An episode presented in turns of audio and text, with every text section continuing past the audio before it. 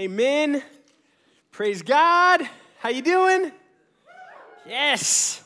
Tonight is going to be fun. Um, man, I'm glad you guys are here. Uh, like Casey said at, uh, at the beginning, um, if you are new, if you are a guest and you came in or you thought this was something else and you got tricked into coming, uh, then, uh, then man, we, we, are really glad you're here. Uh, what you walked into as a ministry, um, we uh, we are a very imperfect ministry. We are a very imperfect church. Our God is perfect, we believe. He is worthy of our worship.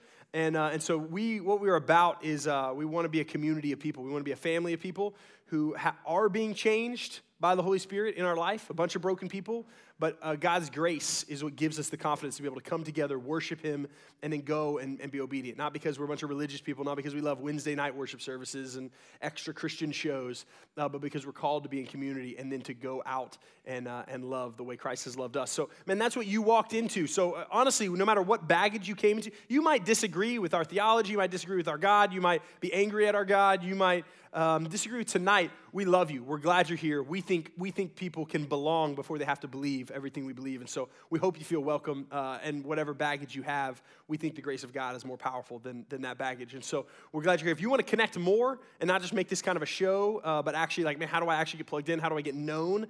Those little connect cards in the seat in front of you, grab one of those suckers, fill it out, and then on your way out, if you drop that at the info board, uh, we will personally text you, follow up, uh, invite you to go get a beer or go get a glass of water or go get a tea or go get any sort diet coke diet dr pepper diet pepsi wild cherry pepsi anything you want we will uh, we will go get with you. So uh, we just want to get to know you and we want to be able to get you plugged into uh, to this body. So let us know what that looks like and, and how we can be a blessing there. Um, okay so here's what's going to happen tonight. Uh, tonight's going to be fun. Um, so we are preaching through first peter uh, we believe the Word of God is our, our authority, right? That's what we stand on. That is our authority. And so, man, we just said, First Peter, that's a great book. We just kind of fell open one day. Let's just do this one. Um, and so we've been preaching through First Peter, going through First Peter. Josh uh, preached the end of chapter 2 last week. And so this week we get to First Peter chapter 3. And uh, the first seven verses of First Peter chapter 3 are awesome. They are rich. You're going to see how rich they are. You're going to see how applicable they are. You're going to see how relevant they are. Um, and one of the cool things about this passage that we're preaching tonight is it is probably, in my opinion at least, one of the most controversial passages in the New Testament, uh, at least in our um, culture today in this context. And so we thought, great, let's tackle that. Let's not be afraid of that. We believe God's word is our authority, so we're going to submit to that. We're going to submit to His word. Um, and so one of the one of the things we're going to do is we're going to. I'm inviting two people up on stage here in just a second. Um, Ken and Julie Miller. and yeah, okay, okay, yes. Um, that guy's actually paid to say that. Literally, that was Matt. He is your employee. He's paid to do that. Ken, Ken is uh, our men's minister here. He is uh, over the men's ministry at Christ Chapel. An incredible guy. He's been on staff for 20 years. Uh, before that, he was in the advertising world for 29 years in that, in that corporate world. Uh, but the men's ministry here at Christ Chapel is an awesome thing. Um, a lot of you guys know Matt Johnson. He is a stud. He is kind of everybody's favorite person. If you don't know Matt Johnson, you should know him. Matt works in men's ministry, um, if that's any testament to, uh, to, to, that ministry and, and, what's happening over there.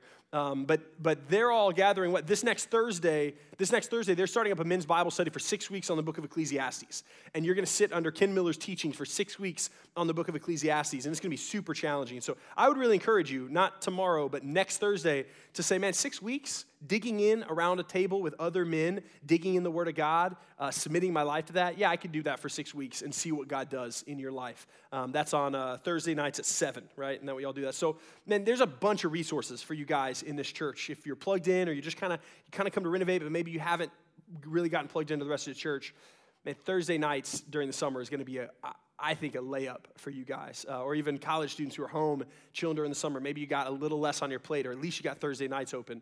Um, man, check that out. Uh, and then Julie is his wife. Uh, Julie Miller is uh, way better than Ken, and you're going to see that for sure. Um, Julie, uh, how long have you guys been married? 39 years, which is a big deal. Yep. So, needless, needless to say, they're old. Like, they're old, and so they're going to be up here. But they're still relevant, guys. They're still really cool. Um, and uh, Julie, uh, so you guys have six kids. Julie, you you raised six kids because um, we know Ken didn't do much. Raised six kids, and now Julie also is the executive director of a ministry called Adara.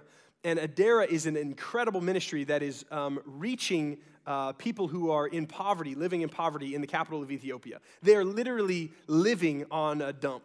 They are living, their, their homes, their lives are built into the side of or on uh, a dump in the capital of, uh, of Ethiopia. And so she is the executive director of that ministry. Uh, fly, you're flying over there next week, is that right? Constantly flying on the other side of the world to minister, to, to empower these women, to help them have jobs, to show them the gospel of Jesus Christ, uh, and, and, really continue to develop and pour into them. So they're an awesome couple. You're going to see that in a second. I'm really blessed to have them. And so I'm going to have them come up here to help unpack I should also say this Ken is maybe one of my favorite teachers of the Word of God at this church. He is a man who knows the Word of God, and I, I, promise this isn't just flattery. He knows the Word of God. He loves the Word of God. He submits his life to it, is in it daily, daily, daily. And so I said, man, will you guys come up on stage and let's unpack this together? Have Ken teach us what he sees, the context behind these seven verses in 1 Peter, and really unpack what it looks like. Because what 1 Peter chapter 3 is about is about marriage. Uh, it's about what these marriage roles are supposed to look like and, and what this shape is supposed to be in marriage. And so, uh, and so I just thought, man, they are a marriage that I respect. Uh, let's get them up here. Last thing I'm going to say before they come up. I realize we got a lot of people that you just walked in to a sermon on marriage. And maybe you're sitting there and you're thinking, well, this sucks because I'm not married. that is by design. Two things. One, it's the Word of God and it's applicable anyway, so bummer. We're preaching the Bible. That's what happens when you preach the Bible. Second thing, second thing is this. Uh, if, if you are single in this room, right, or you're just you're not married, maybe you're dating, or whatever that looks like, I, our genuine as a, as a leadership staff, as a team, we would never want to skip something to say, hey, let's get a room full of people to look and stare at what God's design is. Let's get a room full of people who maybe, maybe you're in this room and you want to be married and you're not, and maybe there's frustration behind that. Uh, or you're, you're curious, why is that happening? Or why, how can I get that? All of those things, man, let's stare at what God's design for marriage and specifically how those roles coexist. Because if you are not married yet, then that is what you want to step into if, if you're in that boat. Man, we, we, I think that tonight could be really, really powerful. And so, my prayer and our prayer has been that you would really have ears to hear. And then we would all have ears to hear and not just say, oh, this is just for married couples. And this is the word of God. It is powerful and it is what Ken's going to do is unpack that it is, is not just a, some marriage talk. This is about our relationship with God. And so let me pray, and then they're going to hop, hop up on here, and we're to we're to jump in deep. Father, uh, thank you, Lord. Thank you for your word, Lord. Thank you that uh, we don't have to we don't have to show up on a Wednesday night and uh, come up with something topical and relevant. We can open up your word any given night, and, uh, and it's powerful, and we want to submit to it, and we want to be changed by it. And so, would you speak to us, Lord? We got a room full of people who are all in different places, uh, different baggage, different experiences in their life, but Lord, we believe, um, we believe what you say is true. And so, what does that look like for us, and how do we apply it? And would your Holy Spirit really for the next 30 minutes, really be at work, uh, really for the rest of this night, Lord, be at work in some extreme ways to uh, help us see, Father, what you would have, what you would uh, want us to do, how we might respond uh, to what you're teaching in Scripture. We love you. We love you. We love you. We love you because you first loved us when we didn't deserve it, and we're grateful. In the name of Jesus, amen. All right. Hey, guys. Ladies and gentlemen, Ken and Julie Miller. All right. So you, uh, you, didn't you didn't actually tell me it was 1 Peter three. Yeah, no, 1 Peter three is what oh, I want you to teach. Okay, yeah, thanks, yeah. man. Right. Um, yeah, I had to tell him it was a Joel Osteen book, so he would show up, and then I would get him up here. And now, really, yeah. just kidding. Sorry if you're offended by me making fun of Joel Osteen. Talk to me afterwards. Uh, so, uh, guys, 1 Peter chapter 3, verses 1 through 7. Um, let me read them. We're going to put them up on the screen. Uh, and then we are, uh, we're going to read this thing. Let me read from my Bible. And uh, you guys read along. And then I'm just going to pass the baton to you. And Ken, I want to hear you uh, unpack what, uh, okay. what you've been seeing as, as you have studied, because I know you have. Um, here's what 1 Peter chapter 3 says. Likewise, wives, be subject to your own husbands so that even if some do not obey the word, they may be won without a word by the conduct of their wives. When they see your respectful and pure conduct, do not let your adorning be external, the braiding of hair and the putting on of gold jewelry or the clothing you wear, but let your adorning be the hidden person of the heart with the imperishable beauty of a gentle and quiet spirit, which in God's sight is very precious. For this is how the holy women who hoped in God used to adorn themselves, by submitting to their own husbands, as Sarah obeyed Abraham, calling him Lord, and you are her children, if you do good and do not fear anything that is frightening. And then the, verse 7, the last verse. Likewise, husbands, live with your wives in an understanding way, showing honor to the woman as the weaker vessel, since they are heirs with you of the grace of life, so that your prayers may not be hindered. Boom. The Word of God. Ken, there are lots of things that I just read that in our context, that when we read, it's like, okay, so what does this mean? Women are the weaker vessel, submit, apparently we can't braid our hair, uh, lots of stuff in this passage. Yeah. Take, take 10 minutes or so, whatever yeah. you need, unpack this for okay. us. Um, I could hear the groans. yeah. You know, uh, certain words that he read, uh, they create kind of a dissonance in us. Mm-hmm. You know, mm-hmm. they, they rub us the wrong way. They sound antiquated. They sound archaic. They sound like they're from another world. Um, and if, you, if you're not careful, Peter can come across as somewhat misogynistic, like, what do you just hate women? Um, and he's not.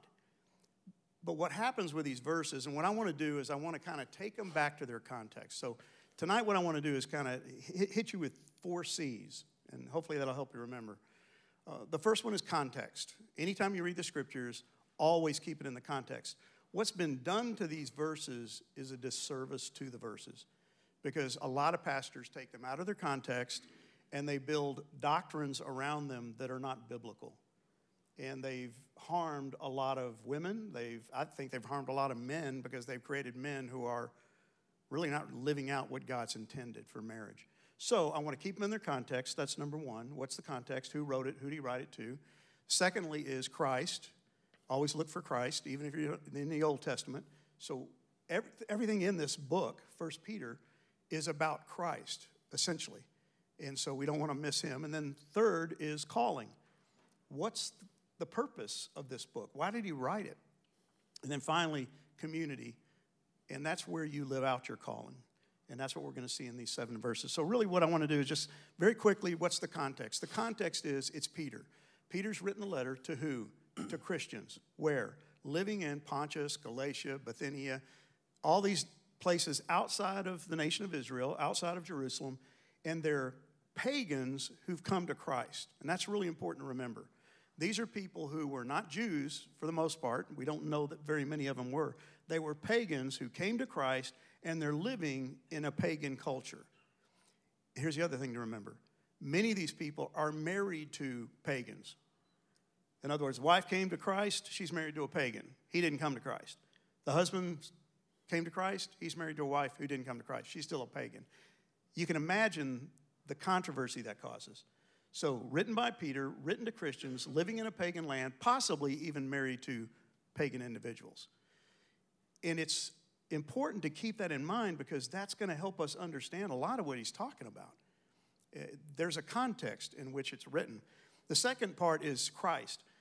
Chapter 1, chapter 2 is repeatedly about Christ. Their relationship as Christians is because of Christ. There's not a single person he's writing to who's a believer who didn't come to faith because of Christ, who hadn't had their sins cleansed because of the blood of Christ, who isn't born again because Christ died, rose again, and ascended on high. So everything's about Christ. And he spends two chapters talking about Jesus. So it's Christ. Third is calling. And the calling in this book is basically as simple as Christ likeness.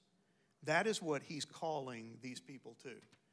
And by extension, it's what he's calling us to because this book, like all the other books of the Bible, is inspired by God and it is profitable for us in this century, even though it was written in the first century.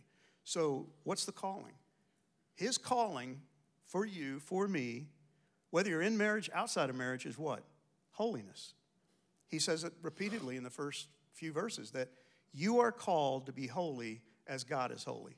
And then he spends from verse 17 of chapter 1 through verse 18 of chapter 2 talking about what holiness looks like your conduct, your character, your speech. He, he says to live in such a way that the pagans around you are blown away by your character and they praise God. So keep it in the context. Who's he writing to? Christians. Where are they living? In a pagan land, possibly married to pagan people, living among pagan people. people. Many of their relatives, family members are still pagans, and they're trying to live out this new thing called Christianity in a very, very tough environment. So then that leads us to community.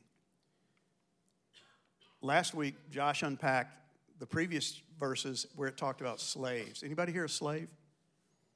You may think you are based on your work environment, but you're not. Uh, you're not a slave like he's talking about. There were people who came to Christ who were slaves. They remained slaves, and he says, live like Christ. Have the attitude of Christ. Serve like Christ would serve. It's, it's their community, it's their context, it's the world in which they live. But he's also going to talk now about marriage, those verses that Ben just read.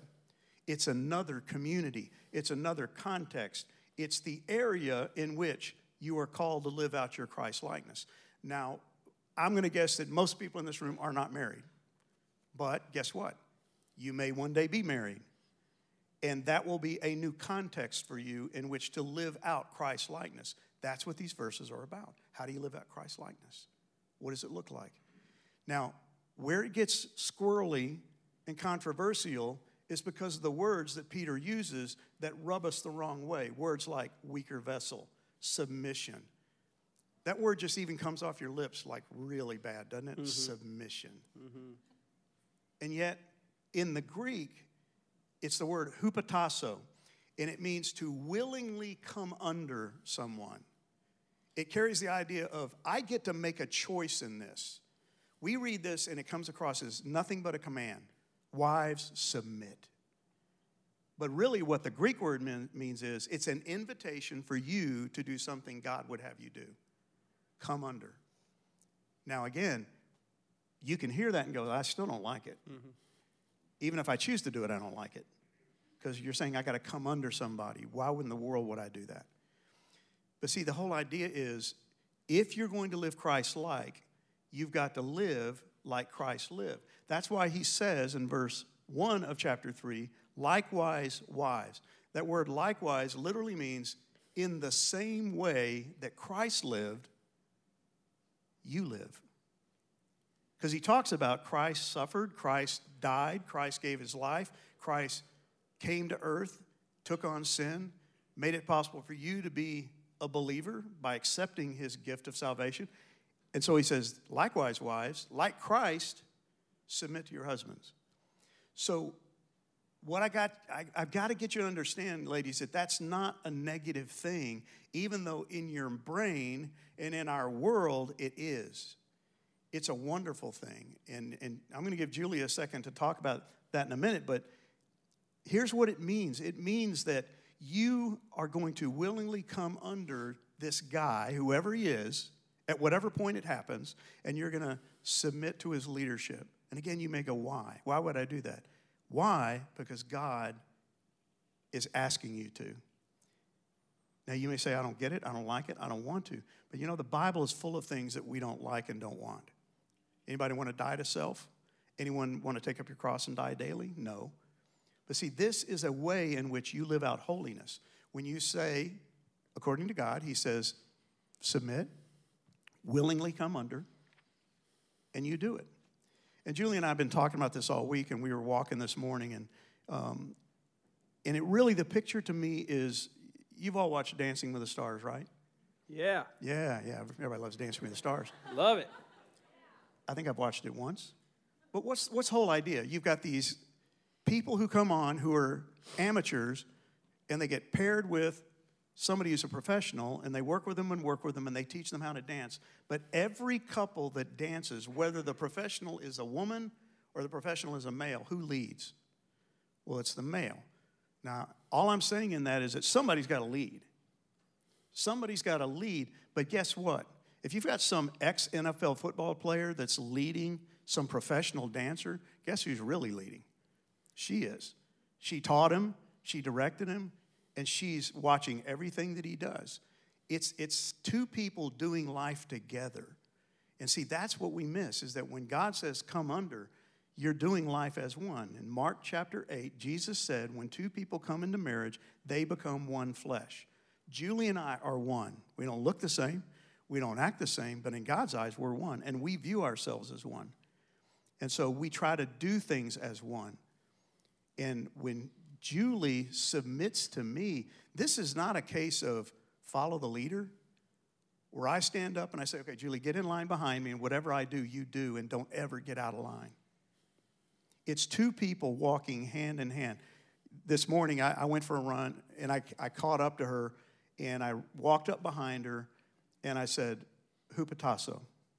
And I held out my hand, and she rejected it um, because it was sweaty.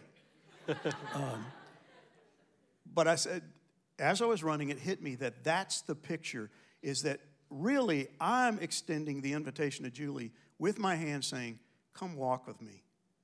Come live life with me. Not submit to me, but do life alongside me, and where I go, go with me.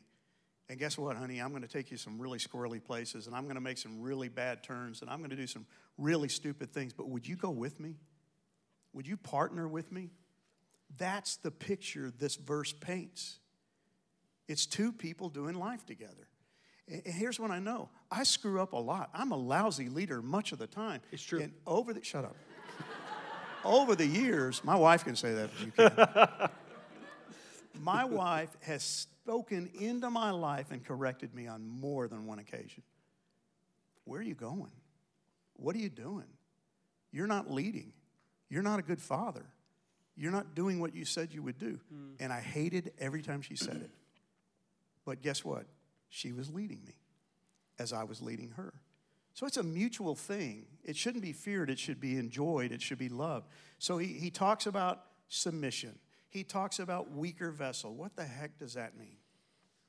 Weaker vessel, guys, is, is a picture, it's a beautiful picture. It's the picture of, it literally means without strength and it has nothing to do with the woman's mental, physical, or emotional capacity. It's God telling the man, I made her, I created her in my image. She is precious, she is valuable, she is priceless, and I'm going to hand her to you, and I'm going to hold you responsible for her. I have two daughters who are married. I gave each of them away to some jerk and I love both of my son in laws, but I gave two of my most precious gifts to two guys I literally didn't know a whole lot about. And guess what? I am holding them accountable because she's precious, she's valuable, she is a weaker vessel in the sense of she's like fine porcelain, she's like fine crystal, and they better take care of her. That's what it means for a husband to treat his wife like a weaker vessel. He also says to treat her with what? Knowledge. You got to know your wife. You got to know how she ticks. After 39 years of marriage, I think I finally figured out how Julie ticks. I think I know what means a lot to her. I think I know that she would rather talk than anything else. She would rather sit and just have time together than watch TV. But you got to know her. And the first thing you got to know about your wife is that she is made by God and has been given to you by God. See, all of these things, if you go through these verses, are just packed with meat. They're packed with excitement. They're packed with positive things. And even when he starts talking about what women wear, that verse has always squirreled my mind. Mm-hmm. What does any man have to do with telling any woman how to dress? and yet he says, Do not let your adorning be external, the braiding of the hair, the putting on of gold jewelry, the clothing you wear. And we're like, okay, you just crossed the boundary. Mm-hmm. What, do you, what does this have to do with marriage? See, his whole point is back to what? Christ likeness. And he's telling these women worry more about your heart than you worry about how you look. Because here's what I know Julie has impacted me far more by her character than her outer countenance. I fell in love with her because she was beautiful. I've stayed in love with her because she's beautiful on the inside. She's still beautiful on the outside. But guess what? Neither one of us is going to be beautiful much longer. I'm still, I'm not beautiful now. Mm, but it's the idea of beauty, inward beauty. Here's what I know women, if you can't submit to God, you'll never submit to a man. And that's really the picture. Because when you submit to the husband, you're basically submitting to God because you're saying, You gave him to me, I'm going to trust you with him, and I'm going to submit. But it begins with submission in your heart. And really, the ability to submit comes from a transformed heart. So, again, all through here, I, w- I want Julie to really step into this, but here's what I know I know these verses are true, I know they're of God. I know they're controversial, but they're only controversial because sin, our sin, our sin natures, make them controversial. Because our sin nature rears up and goes, I don't want to do that. I don't like that. Nobody tells me what to do. But guess what? God can, God does, God will, and He has. And there's beauty, and there's peace, and there's joy, and there's comfort in these verses. And we can sit here and tell you that because we've been married 39 years. And, and these verses do not scare me. These verses do not offend me. They don't offend Julie. They've made our marriage what it is. And I think we have a great marriage. I think we have a marriage that's better today than it was the day we walked down the aisle. Mm-hmm. And it's going to be better next year, and it's going to be better the next year. Why?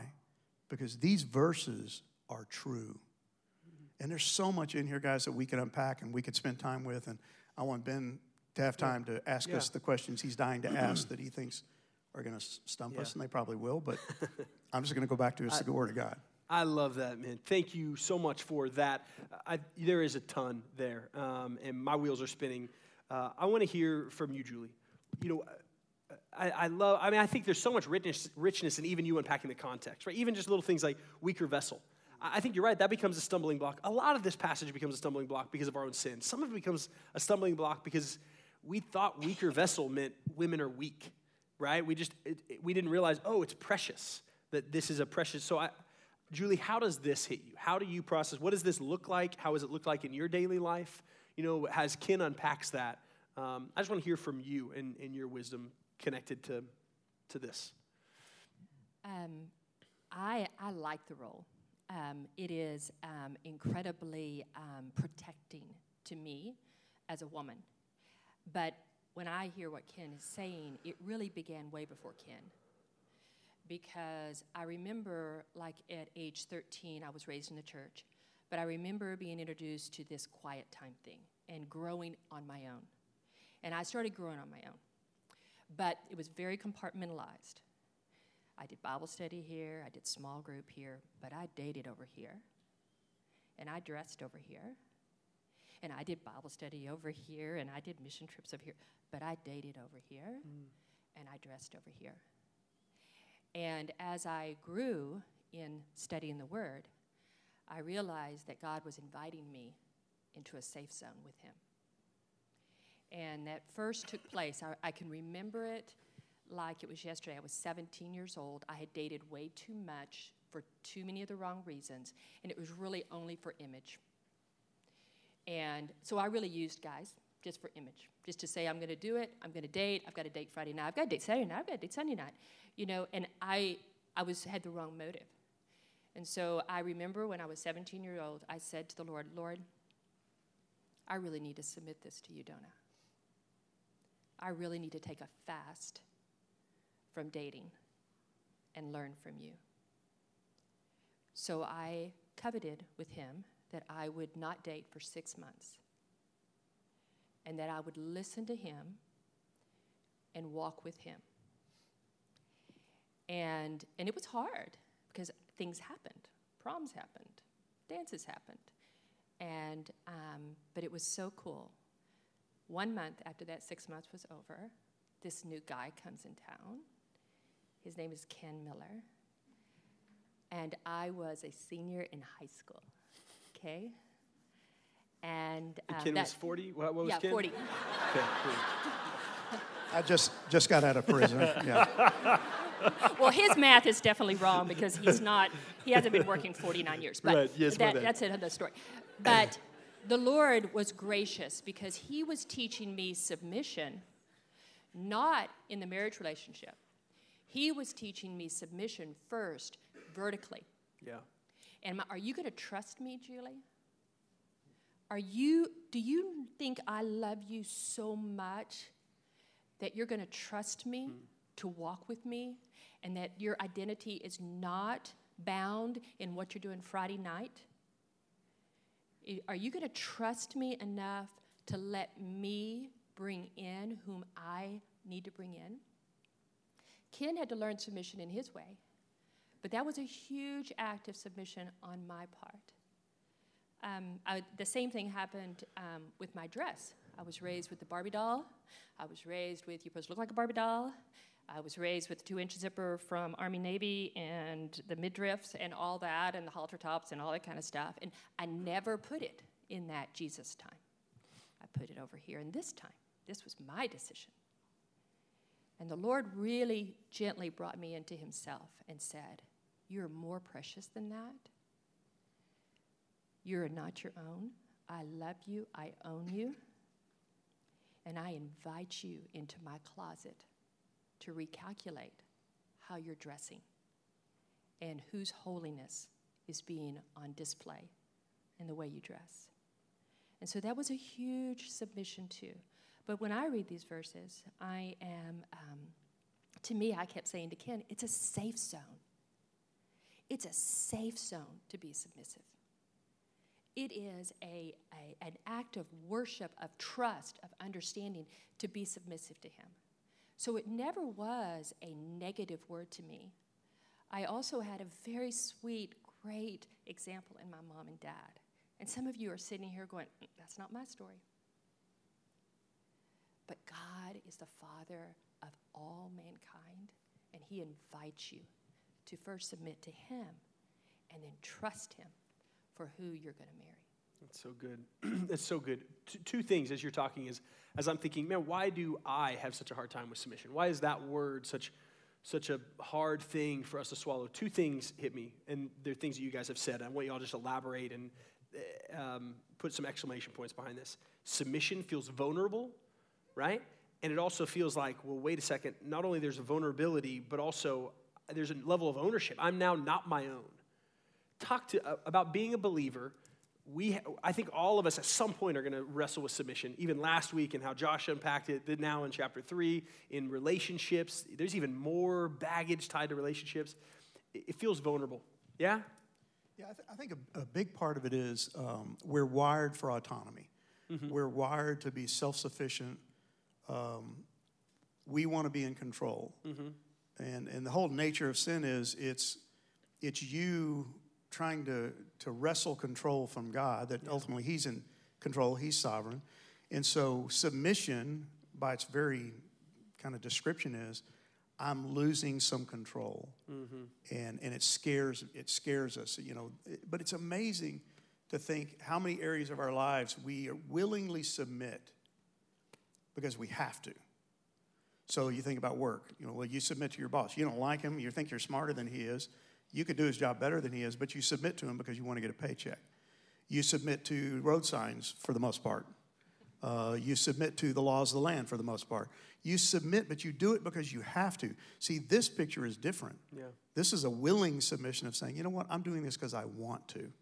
But it's still, it's scary because it, it goes against that autonomy Yeah. and that lack of control. The, somebody's going to take advantage of me. and i think ultimately i mean you guys have said it so well i think it's not it doesn't work if there isn't a submission to the lord right it has to come from the root of okay i am submitting to you as unto the lord um, and it doesn't it doesn't work if we're just outside of christ just submission for the sake of submission is just obligation duty it's lifeless it's joyless you know it's just you're lower on the org chart but but that submission unto the lord changes that dynamic Yeah, and, and we want to put caveats on it. So we want to say, okay, Lord, I will if you give me the right kind of husband. Mm-hmm.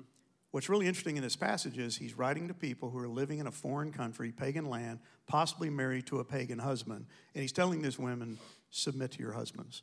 yeah And my brain goes, have you lost your mind? Mm-hmm. He doesn't even know Christ. yeah But what he says is, by your behavior, your godly behavior, you may win him to Christ. you, you will influence him by your character, by your inward transformation. And so he says, submit. It doesn't mean become a doormat. It doesn't mean you sit in the passenger seat while he drives 700 miles an hour. You speak into it, you influence him. I can't tell you how influential this woman is in my life. Yeah, because submission doesn't mean be quiet, stay in the back No. seat, don't criticize, don't speak into me and my leadership, and don't correct. Submission doesn't mean that. No, it's, it's a, again, it's a, we are one. So as I try to lead, I know I'm not a good leader. I know oftentimes I've, I've made really bad decisions and I've, I've taken us places that, that really impacted our family negatively, financially, emotionally. And, sh- but she's never, she's always gone with me. She's suffered alongside me, but she's also been bold enough to speak into me and say things like, you know, that, I don't know if that was the best thing we could have done. I don't know if that was the wisest decision. She's done it in a loving way, a respectful way, but she has lovingly impacted my life, even though she's coming under me. Mm-hmm. And, and what that does is that makes me want to be a better leader. Mm-hmm. It makes me want to stop making stupid decisions. And, and I think I'm much better now, after 39 years of marriage, to go to her and say, hey, I'm thinking about doing X and giving her the chance to say, I don't know. I don't know if I would do that. Or let's talk more about it. Or let's seek more counsel about it. I love that. Uh, so it's, I love that this doesn't isn't saying strong women be quiet. You know, I love that this isn't saying you know intelligent women you know don't use your gifts or gifted women don't use your gifts. And I, I I love that. Tell me real quickly because I want to move through a couple things pretty quickly. So real quickly, tell me some of the ways that you guys have seen this misapplied, real quickly, and what what your rebuke of that would be. Uh, specifically, men. How do men misapply this? Just give us a flyby of some of those things that you've seen as a pastor of men. I, I think it usually shows up in um, kind of the attitude of do as I say. You know, um, I've never had the attitude that, you know, and I don't think I've ever said to Julie, well, I'm the leader. God made me the leader. Shut up and do what I say. Yeah. I do think there are men who do that because they're. You say that to me. You said that to Well, me. yeah, Yeah. yeah. Um, and you're that kind of guy. Yeah. I get- I- yes, sir. Yes, sir. But, but, I, but I think it's when men take their role, their God given role, and they leave God out of the picture. So, yes, Yeah. okay, God's made you the leader in your home. God's made given you authority to a certain degree, but that authority is borrowed from God. It's a stewardship. And as soon as I leave God out of the picture, I have abused my mm-hmm. responsibility. What happens, Julie, if a man does that? Like for a wife, she, you know, what does that look like to follow a man that maybe isn't, des- feels like isn't deserving it, isn't earning it, right? And they've kind of taken God out of the picture. They're misapplying it. They're, what, what does that look like to follow that? It breaks her. Um, I've seen many friends, and it breaks her. And um, it breaks her, her soul, and it puts incredible pressure on them as a couple um, to maintain these choices that this person has made. And um, it, it puts an incredible darkness over them that, um, unless the Lord really intervenes um, and the husband is repentant and willing to step back and recalculate what he's chosen to do, um, it breaks her. And um, I almost can see it in women today through their eyes um, if they're broken. And um, there's no joy. They're going through the just the movements, but there's no joy. And they're counting the days when their last child's going to finish high school, and then they're going to make some choices. Um, So, it, yeah, it's Yeah. it's hard. Ken, two sentences. Give me two sentences of what you would say to that man. That person who misapplies that, who misapplies passages like this, takes them out of context, uses it as a uses as a club to, to put his wife in the corner. What, what is your uh, admonition to him? Your rebuke? You're a fool. I mean, he's a biblical fool. Yeah. He, he is. Uh, he's living his life as if God doesn't exist. He's he's become the God of his marriage. He's become the God of his life. So I think the, the hard thing about that, and one of the things that I would encourage, and this has been important for Julie and I, is that even when you're dating, surround yourself with godly couples. When you're married, definitely surround yourself with godly couples because oftentimes what it takes is, in a situation like this, it takes men to speak into that guy's life and to go, You got to stop what you're doing. You're an ass. You're a jackass. You, you, you, are, you are destroying your wife and you're destroying your marriage. And guess what? We, as your friends, are not going to let you do that. Yeah. Uh, so I, I think it, it, takes, it takes confrontation. None of us like it. Yeah. But I think it's important. Man, that's good. Um, how, how does this apply to singles? Right? Like, how does this apply to somebody who is not married, sitting here frustrated, thinking, this is great. Like, I want this. I am, not only do I want this, I know a lot of people in this room who are living their lives in a way where they are not settling. They are choosing to submit their lives to the Lord, choosing to trust the Lord. You know, that kind of six month period that you talked about. I know people in this room that are on like year four of that, right? What, what encouragement, how do we find that? What does that look like? What encouragement would you have um, to be able to lean into this, this kind of thing? Well, I was um, sharing with Ben that we have a daughter, um, and if she was here, I would share the story too. And uh, she's single and she's 27 years old, and she struggles with this. I mean, she wants to be married, she wants to have a partner. And, um, but we were talking the other day, and she is an interior designer for hotels. And she was frustrated that her people were um, accepting B quality work. And she goes, I walk in and I go, that could just be A if you just did this, and if you just did this, and if you did that punch list and finished well, but they're already moving on. And then she stepped into, I really want the right guy. And I said, stay for the A. Do not settle for the B. Do not overlook God's punch list. Stay fervent. The road gets narrow. And she's also a marathon runner. You don't run a marathon if you don't work at it. And she has worked at it by herself, she's worked at it. She gets up when no one else is working at it. She's received criticism that she works at it too much. And I think that is the hardest in your field is there are many of you that are settling for B. You're not willing to run even the 10K. And you're really missing the joy of finishing well. And there's nothing sweeter for Ken and I than to be at our daughter's weddings. And they walk down that aisle with no regret. That is the sweetest, sweetest gift that you can give yourself, first of all, then you can give your mate. And I know, I know from my past that I have regrets, but God redeems those. And God is gracious. And I just encourage you to take that fast, recalculate, and think about am I willing to do a work? Am I willing to do the marathon? Or am I short sheeting myself by allowing myself to fall into easy traps that the world is giving us?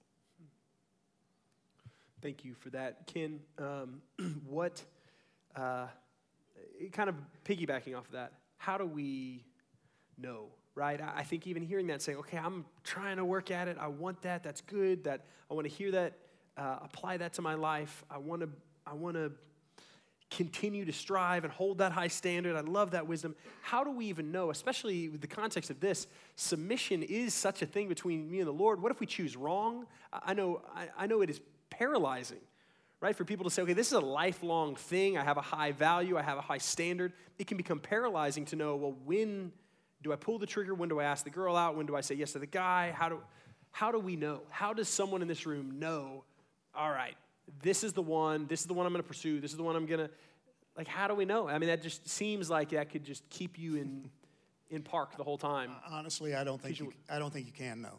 Um, oh, cool, man. Okay, so. Yeah. Uh,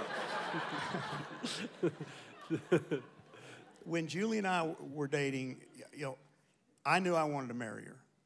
Um, she wasn't sure, sure about me. Um, Obviously. But I, I, don't think it's a case where, you know, just, a light bulb goes off and you, you just know immediately this, this is the one, this is the guy. Even if you do, here's what, here's what I tell every couple I counsel for marriage. You're about to make the most important decision of your life, and you're marrying somebody who's going to disappoint you.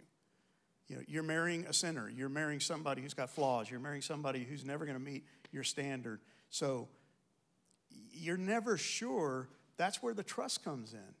If, if you're submitting to God, if you're living in a, in a godly way, if you're trying, if you're not making getting married your God and you're keeping God your God, then God's going to bring individuals into your life. I don't think God has a person for every person. I don't believe that. I believe God could bring a number of different people into your lives, and at the right time, at the right place, you both decide. I think we could spend the rest of our lives together. There's not this magical one that we've got to find, is what and, and I don't think you sit around waiting for God to open up the door and for Prince Charming or, you know, the princess to walk in. It's it's you live your life, you serve God, you try to do things the way He would have you to do them, you try to live a godly life, and you hang around with godly people, and you allow God to bring individuals into your life who are like-minded.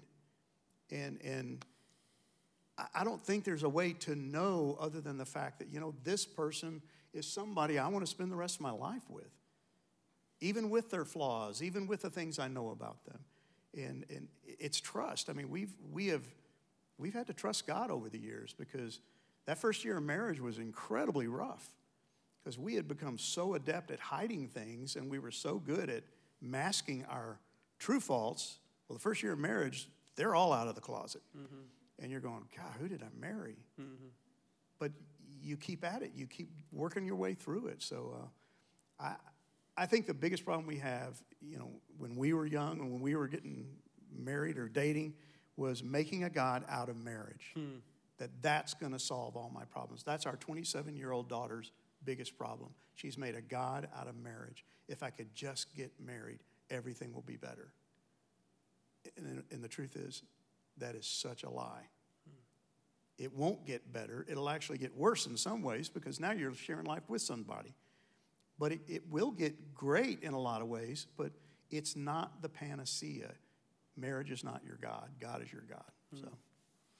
I love that. I love that. Um, I, I love these people in this room too, and I know that my prayer for you guys too is, you know, some of you guys uh, that uh, I hope that you hear that. I, I hope um, that the, that is um, something that the Lord is able to gently put on your heart because there are some amazing men in this room. There really are, and there's some amazing. I have some amazing sisters in Christ in this room, and uh, and they are going to be incredible husbands. They're going to be incredible wives. But to really continue to say, okay, can I trust? You know, can I trust while waiting for what God's will is? Can I can I see Him as most and not make a God out of marriage? I think I love that. It's hard, I think, to receive. I think there's probably people in this room that's like, man, that's really hard to receive. And if that's hard for you to receive, praise God that you're here.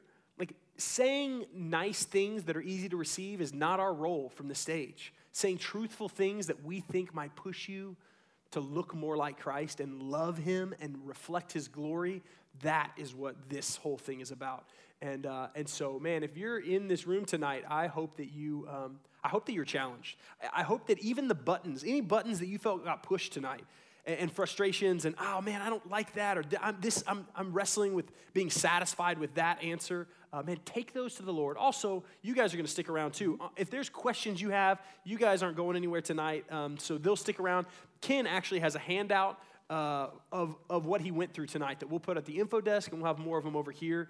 Um, just take it and read over it and process through it um, and do business with the Lord. Our job is not to be comfortable and find truth and then manipulate it to be what is most comfortable for us. Our, our job is to say, this isn't about us.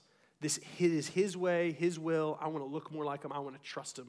Trust is really hard um, in every season of life, but uh, I, I feel for some of you guys, and I, I, I think that uh, I think that tonight's no accident, and I think that even any emotions, you know, that, that might be triggered tonight, uh, man, take those to the Lord, wrestle with those, see if those emotions are actually a product of some idolatry that got poked at um, in some ways, or some some discontentment that the Lord says, I want to be enough for that. Um, and then the last thing I want to say, and I'm just making this up as I go along. The last thing I want to say is if you're in this room uh, and you hear this and you think, um, you think, man, have I already ruined it? You know, like what Julie said, just the grace that Julie spoke over you. I hope you heard that. I've already ruined it. I've already settled, I've already made mistakes. This idea of pursuing and getting a godly husband or a godly wife, the patterns in my life, if people knew my sin and knew my mistakes, I've already, I've already, I'm already out of the running for that prize. Um, man, it, Julie said it. Our God is a God of restoration. And so, sisters in this room, don't leave this room with that lie still attached to you. Our God is a God who looks at you and says, no matter where you have been, what you have done, He says, You are mine. I purchased you. My grace is more powerful than your past and your sin and your patterns in your life. You are mine, and I will make you new, and you are precious to me. And to the men in this room who are stuck in cycles of sin, or you have gone places that you regret, and when you think about being a godly leader and a godly man, you feel like, I'm not even in that race right now, that you know you have a God that says, Yes, and yet I still love you. I meet you where you are, and I will be your adequacy. You are inadequate to be a leader, but I will be the adequacy for you to be the godly man that I'm calling you to be. So die to yourself and trust me, trust me, trust me. Don't leave this room with any level of, I'll, I'll never have a godly marriage for 40 years that glorifies God, that shapes. Don't believe lies. Don't let, don't let the enemy let you walk out of here with any of those lies. Hear the grace of Christ tonight because that is the gospel. The death, burial, and resurrection of Jesus Christ purchased that for us. And for those who put their faith in that gospel, get that freedom. Get that amount of freedom and newness of life. So, um, man, that's, I, I, am so appreciative of you guys. Um, thank you, thank you, thank you. Would you mind if I prayed? I would just... love for you to pray over us. And then, and then we're going to go into just one last worship song and then do a little benediction at the end. Please pray yeah. over us. Well, Father, this has been an incredible privilege for Julie and I. And um, Lord, I pray for these wonderful young people uh, Lord, I pray that you would guide them and direct them, that you would encourage them. Father, that this message would not be a discouragement, but an encouragement. I pray that they would go to the mat with you. If they've got struggles, if they've got questions, they wouldn't be afraid to go to you and wrestle with you because you're a good God and a loving God. My greatest prayer, Father, is for every single single person in this room, unmarried individual, that they would make you their highest priority and that, Father, they would trust you for their lives, that they would seek godliness more than anything else and allow you to bring at the right time that person into their life. But, Father, in the meantime, may they grow in godliness. May they surround themselves with godly individuals. May they have patience. May they have peace. May they uh, learn to trust you with every area of their lives, as Julie said clothing, career, everything, and allow you to do what only you can do. Only you can make a godly husband. Only you can make a godly wife, and you do it by making godly men and women. And that's my prayer for every person in this room tonight. We pray this in Jesus Christ's name. Amen.